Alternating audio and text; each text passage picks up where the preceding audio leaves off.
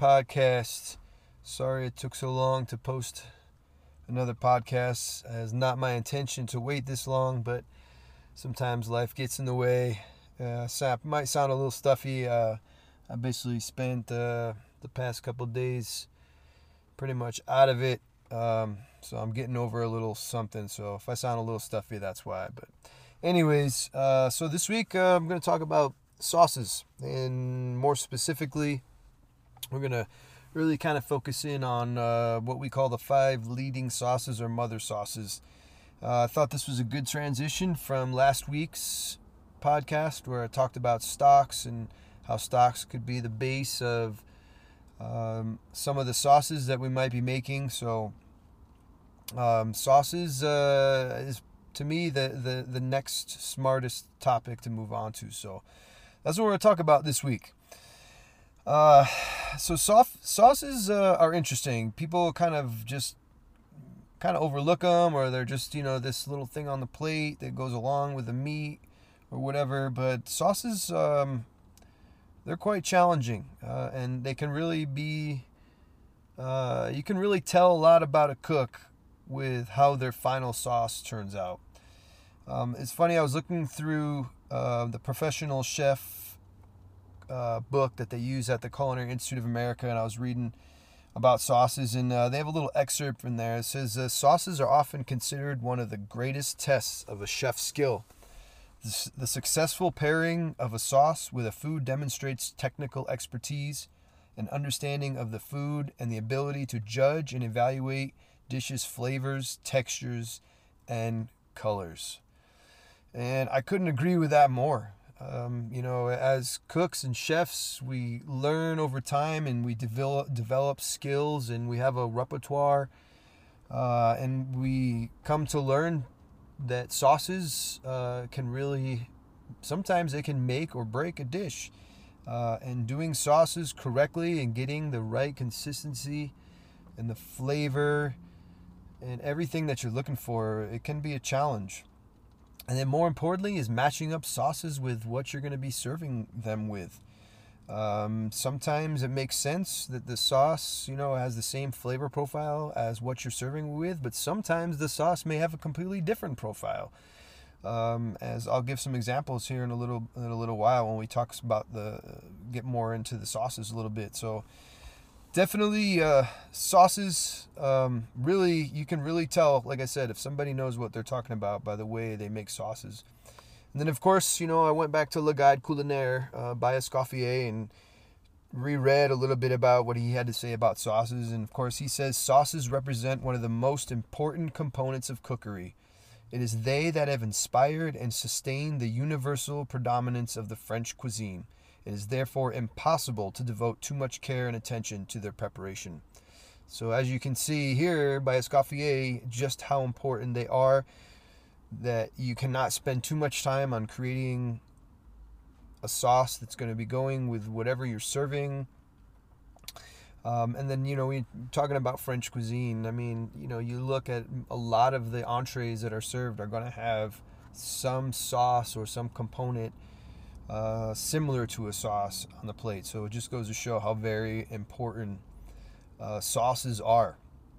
And quite honestly, depending on where you're working at, usually the sauces, you know, could be made by somebody who's a little bit has a little bit more experience uh, in the kitchen. Uh, you know, you look at the brigade system you know, you have somebody called the saucier who is specifically in charge of sauces and saute items and generally you know that would be somebody who had the most experience your one of your most talented cooks in the kitchen. A lot of times you know uh, somebody who would do the saucier station may get promoted to you know a some kind of management position you know kind of a sous chef in training if you want to say um, so definitely sauces are real important.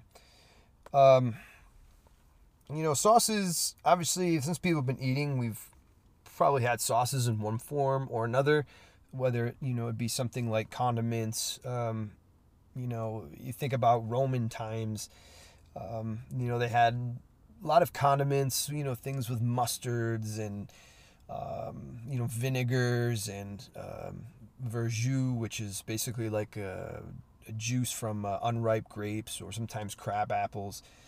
Um, you know, in that time, sauces played a role, um, but you know, depending on how things were, also sauces were there to actually mask, you know, maybe a foul smelling meat um, or to cover up, you know, something that was a little outdated. Uh, you know, this could this happened even in mid- medieval times. I mean, they would use sauces, real thick, heavy sauces, and they would cover the entire plate in this sauce just to uh, kind of cover over, you know, maybe cover up something that was going bad or, or whatever. So, um, I mean, I'm sure sauces were used to complement as well in that time, but it just goes to show that sauces had another uh, you know purpose besides uh, just accompaniment uh, a dish. And then uh, you know I've talked a little bit about Escoffier uh, in the last one, my last podcast, but there's also another very famous chef to be familiar with, Antoine Carême. Um, you know, this is someone who's born in the late 1700s.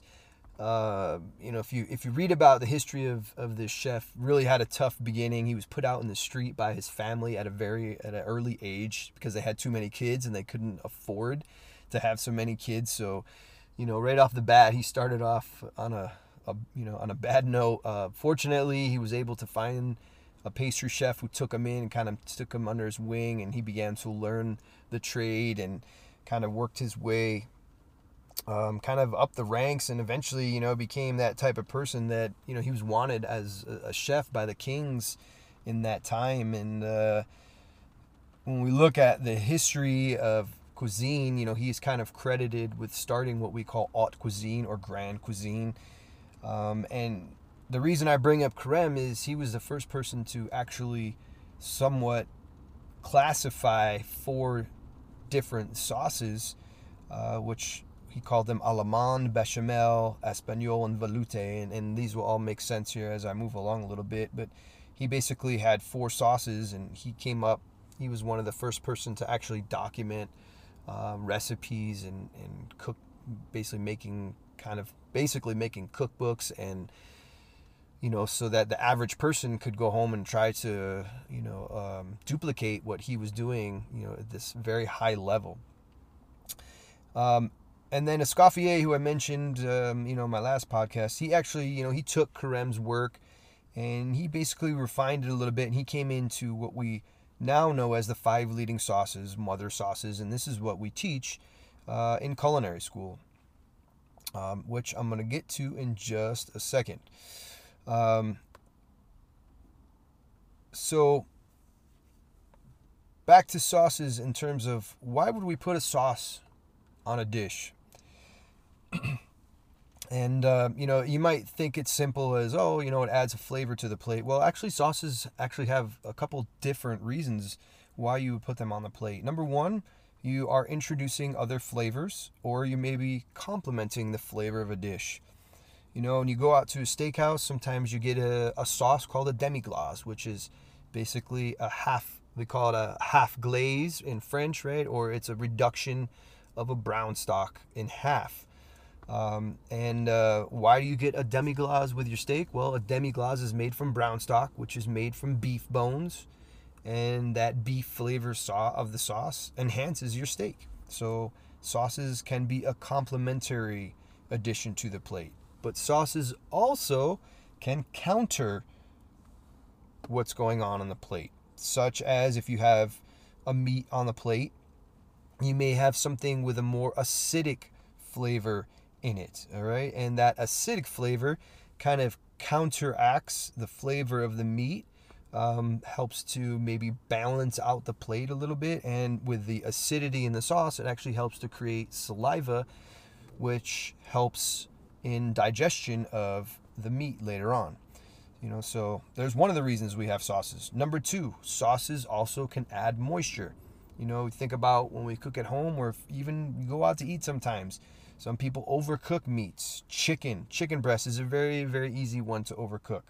Imagine eating an overcooked chicken breast, right? How it's just missing that moisture, right? It's just no fun to eat. So by adding a sauce onto something um, that is very lean, like chicken breasts or, or pork or something along those lines, it can help add moisture and make the meat much more enjoyable to eat.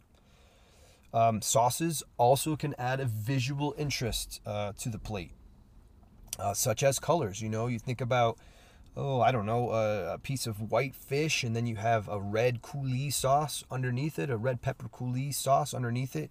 Well, you have a balance of colors on the plate, which looks nice. Or if you have something a little bit that's a little bit on the drier side when it's presented, you put a nice little coat of sauce over the top of it. It adds a nice sheen or shine to the meat, right? Makes it look a little bit more appealing. And then sometimes sauces can help adjust textures on the plate. If you have something very crunchy, such as, oh, I don't know, maybe a crab cake or something, uh, maybe you have a nice smooth sauce under, underneath it, and that way you have different textures on the plate, which can be, uh, which can be um, much more appealing to whoever's eating uh, the plate. Um, so when we think about sauces, right? Generally, not always, but generally, sauces are really two main components: a liquid, a thickener, and then of course you may have some seasoning in there. Okay, so your liquid could be stock, could be many different things. Your thickener could be many different things as well. Um, the thickener that we use in commercial kitchens a lot of times is roux. And if you don't know what roux is, roux is basically nothing more than the combination of equal par- parts by weight of fat and flour. And generally, when we make roux, it's made out of butter and flour. So you take three ounces of butter, three ounces of flour, put it together in a pan, and you cook it. All right, and what happens is you create a thickener. You have these starch granules in the flour, and once those starch granules hit the liquid, they begin to absorb some of the liquid and they begin to swell up and take up more space. And basically, we call that gelatinization. And basically, when it takes up more space, there's less space for the liquid, so the sauce becomes thickener. Thick becomes thickener.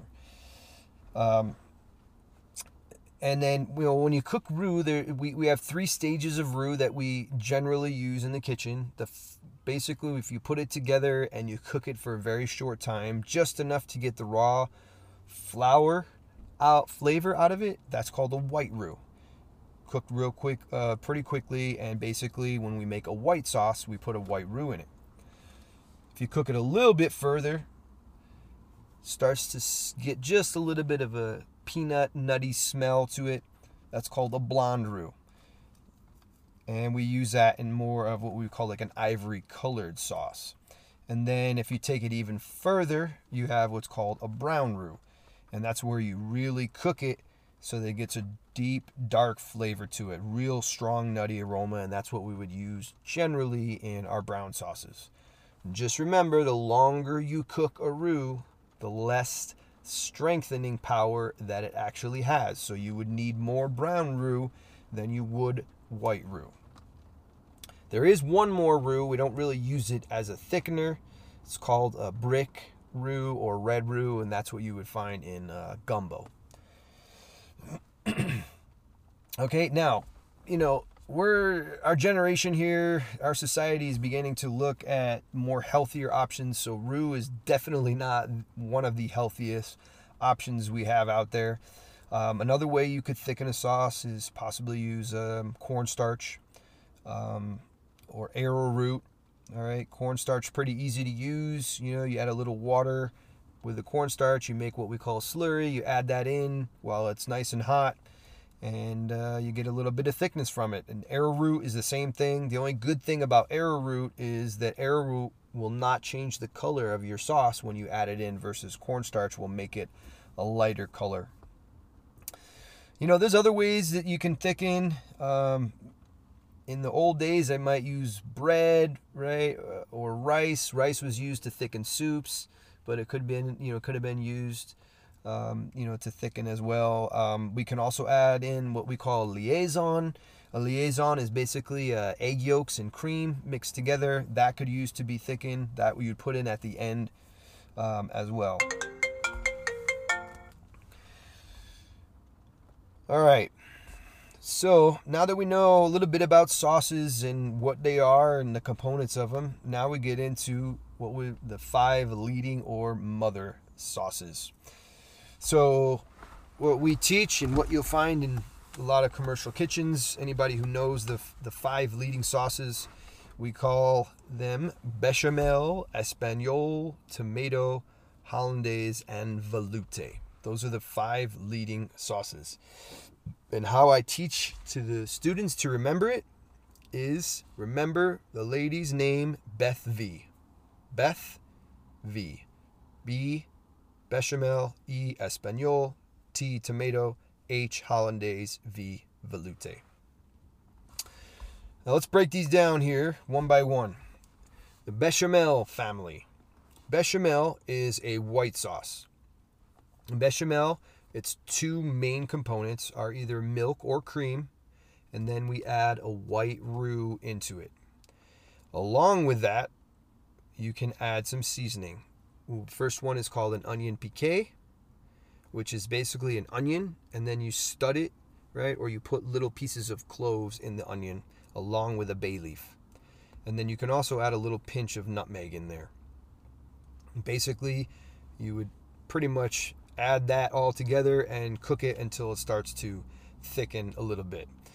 Um, you know, you can warm up the milk and you could add in um, of the roux, which is you know a good way to do it. But you got to make sure the roux is not too hot, otherwise it might not incorporate uh, correctly. Um, and then the reason that Escoffier created and even Carême created created these five leading sauces was a lot of the sauces that they made in the kitchen were all based off of these five leading sauces, right? So if you were to make macaroni and cheese, well the base of that is a cheese sauce. So in order to make that cheese sauce, I'm going to start with my bechamel sauce.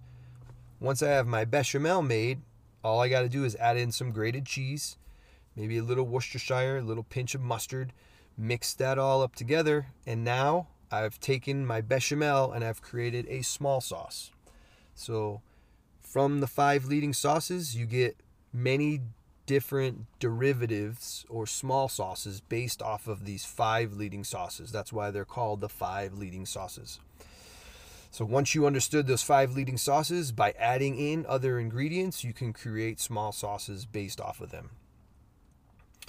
Um, another one from bechamel is called Nantua, and basically you would add in crawfish butter, paprika, and then you add a little bit of actual diced crawfish meat into it. And some of the, a lot of these sauces here are kind of old school sauces you find in Le Guide Culinaire. You probably wouldn't find them so often now in restaurants, um, but it's always good to know them. So that's bechamel. So that's milk or cream and a white roux. The second one is veloute. This is an ivory colored sauce. So we use a white stock and we use a blonde roux. Um, there's different types of white stock we could use. That could be a fish stock, that could be a chicken stock, or we could do a white veal stock. So, as we talked about last week, you roast the bones if you're making a brown veal stock, but for a white veal stock, you would not roast the bones. Okay, and then once we have our stock figured out, we have our blonde roux, we put it together. From there, we can create many different small sauces or derivatives. Um, and you can even take it one step further. Um, a supreme sauce is made with chicken stock and cream, or an allemande sauce is made with chicken or veal stock, and you would add in a liaison and lemon. So those are like sub sauces based from the veloute leading sauce. And this is where things can get real confusing for students. But the best thing to remember here is just the veloute family. That's your white stock and your uh, blonde roux. So you have your ivory colored sauce. Our next one, one of the most classic sauces dating back many, many years, and that would be the Espagnole. That's our brown sauce, okay? And Espagnole comes from brown stock, and then we add in brown roux and cook it. And then we have Espagnole. Espagnole, not used so often in today's cooking, but when you look at many classic cookbooks from Escoffier's time, even Carême, going back that far, you will find Espagnole used in many, many uh, aspects. Um, Espagnole, you can take Espagnole and add different things in. You come up with a lot of different sauces. Uh, probably one of the most, well, probably the most popular sauce based off of Espagnole would be demi-glace, which I mentioned a little earlier. And demi-glace, uh, demi in French means half, so you have a half glaze. Basically, you make a batch of Espagnole, right? Add in equal uh, equal part of brown stock, and you reduce that down by half, and you end up with uh, demi-glace. The demi-glace is you know made a little bit differently. Maybe in some places, basic. Sometimes you would just take a Espagnole and reduce that uh, down, or you may just take veal stock and really reduce that down, and you know you have a nice clean demi-glace with no thickener in it. It all depends. Another popular sauce from Espagnole is called Bordelaise and that's basically where you would add red wine, some shallots, some spices, and in the classic version, poached bone marrow. Um, but you'll see bordelaise on some menus, and basically what chefs do is they reduce red wine with shallots, maybe some uh, fresh thyme, maybe a bay leaf, reduce down that red wine, then they would add their espagnole or their demi-glace over that, and you have a really nice sauce that goes excellent with, um, you know, roasts or steaks, something like that. Another one that's popular in culinary school, not very popular in restaurants. Maybe every now and then you might see it. It's called chasseur sauce, and uh, also known as the hunter sauce. Goes really good with um, chicken. Um, and basically, you would take your espagnole, and into that you would add in some sautéed mushrooms, some white wine, maybe a little bit of brandy, and some tomatoes, and cook that for a little bit, and then you put that over a nice piece of chicken or something like that. Really, a really excellent sauce. All right, so that's espagnole, And then we have our tomato sauce fa- uh, family. So uh, the classic version of tomato sauce made by Escoffier actually included tomatoes and also included uh, roux and chicken stock in it. Today, most tomato sauces are made differently. Um, you don't see a roux in there. Um, and usually, when it comes to thickness, the thickness actually comes from the tomatoes themselves and not the roux uh, you know, you know, marinara. That's not really tomato sauce per se, um, but you kind of get the idea. I mean, the tomato sauces we make today are, are going to be different than what they did in Escoffier's time. Um, and uh, but what's kind of cool is you can take a tomato sauce and make a couple different sauces from it. Uh, one of them is called a Creole sauce, and uh, basically you just add in uh, so the uh, what we call the Holy Trinity, which is onions, celery, and green pepper right? That's the mirepoix that they, they use down south.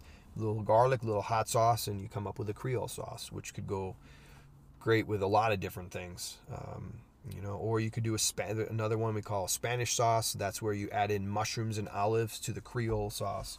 So some some different options there.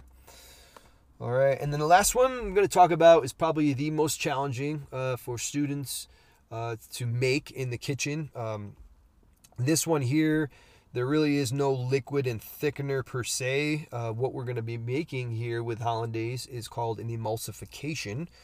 And hollandaise um, is probably my favorite sauce to make, um, probably besides demi-glace, um, and absolutely love the flavor of hollandaise.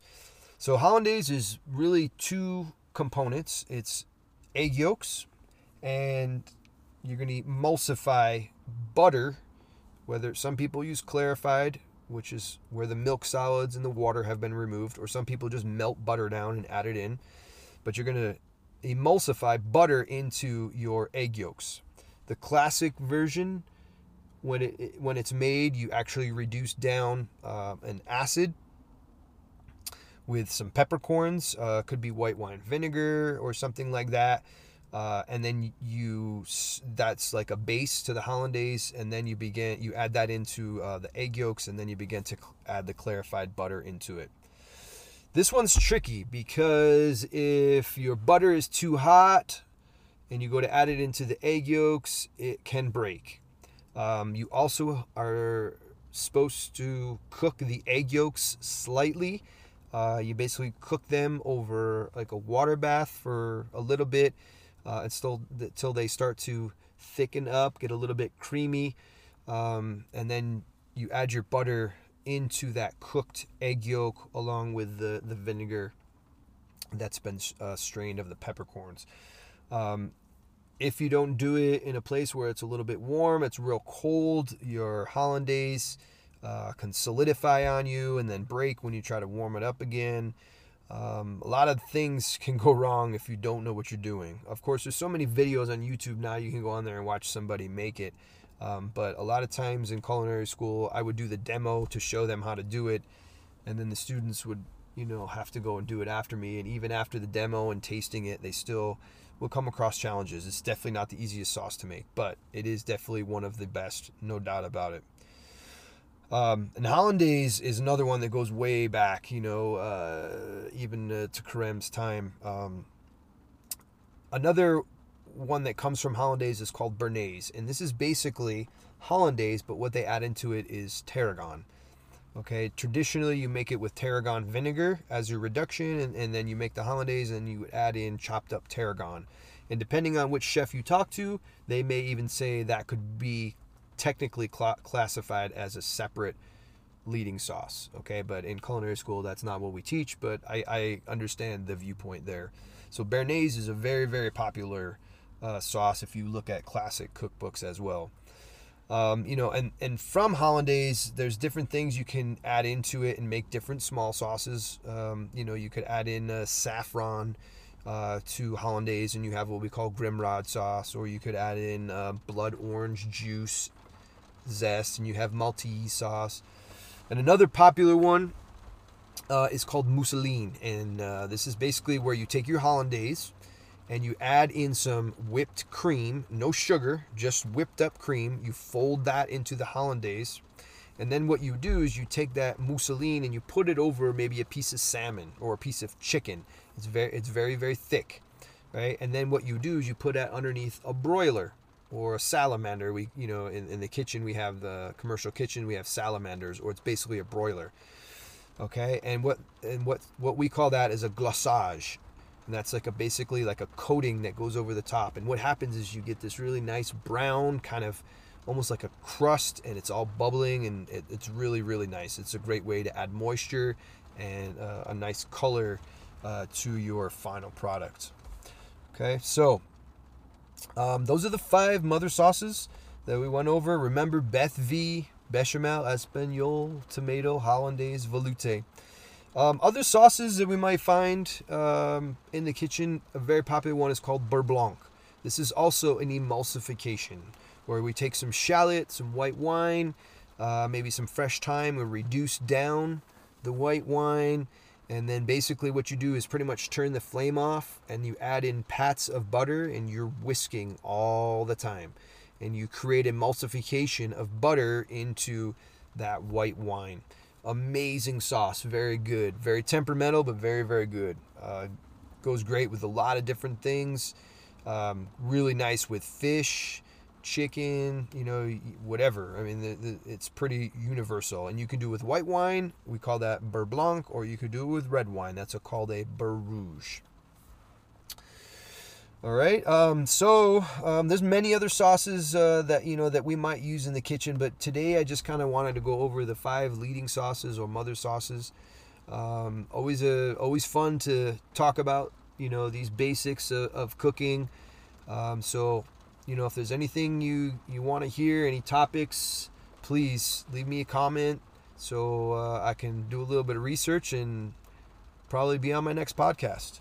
All right, so I just want to thank you guys for tuning in uh, to this week's podcast on the five leading sauces or mother sauces, and uh, stay tuned. I got got the next podcast coming up real soon.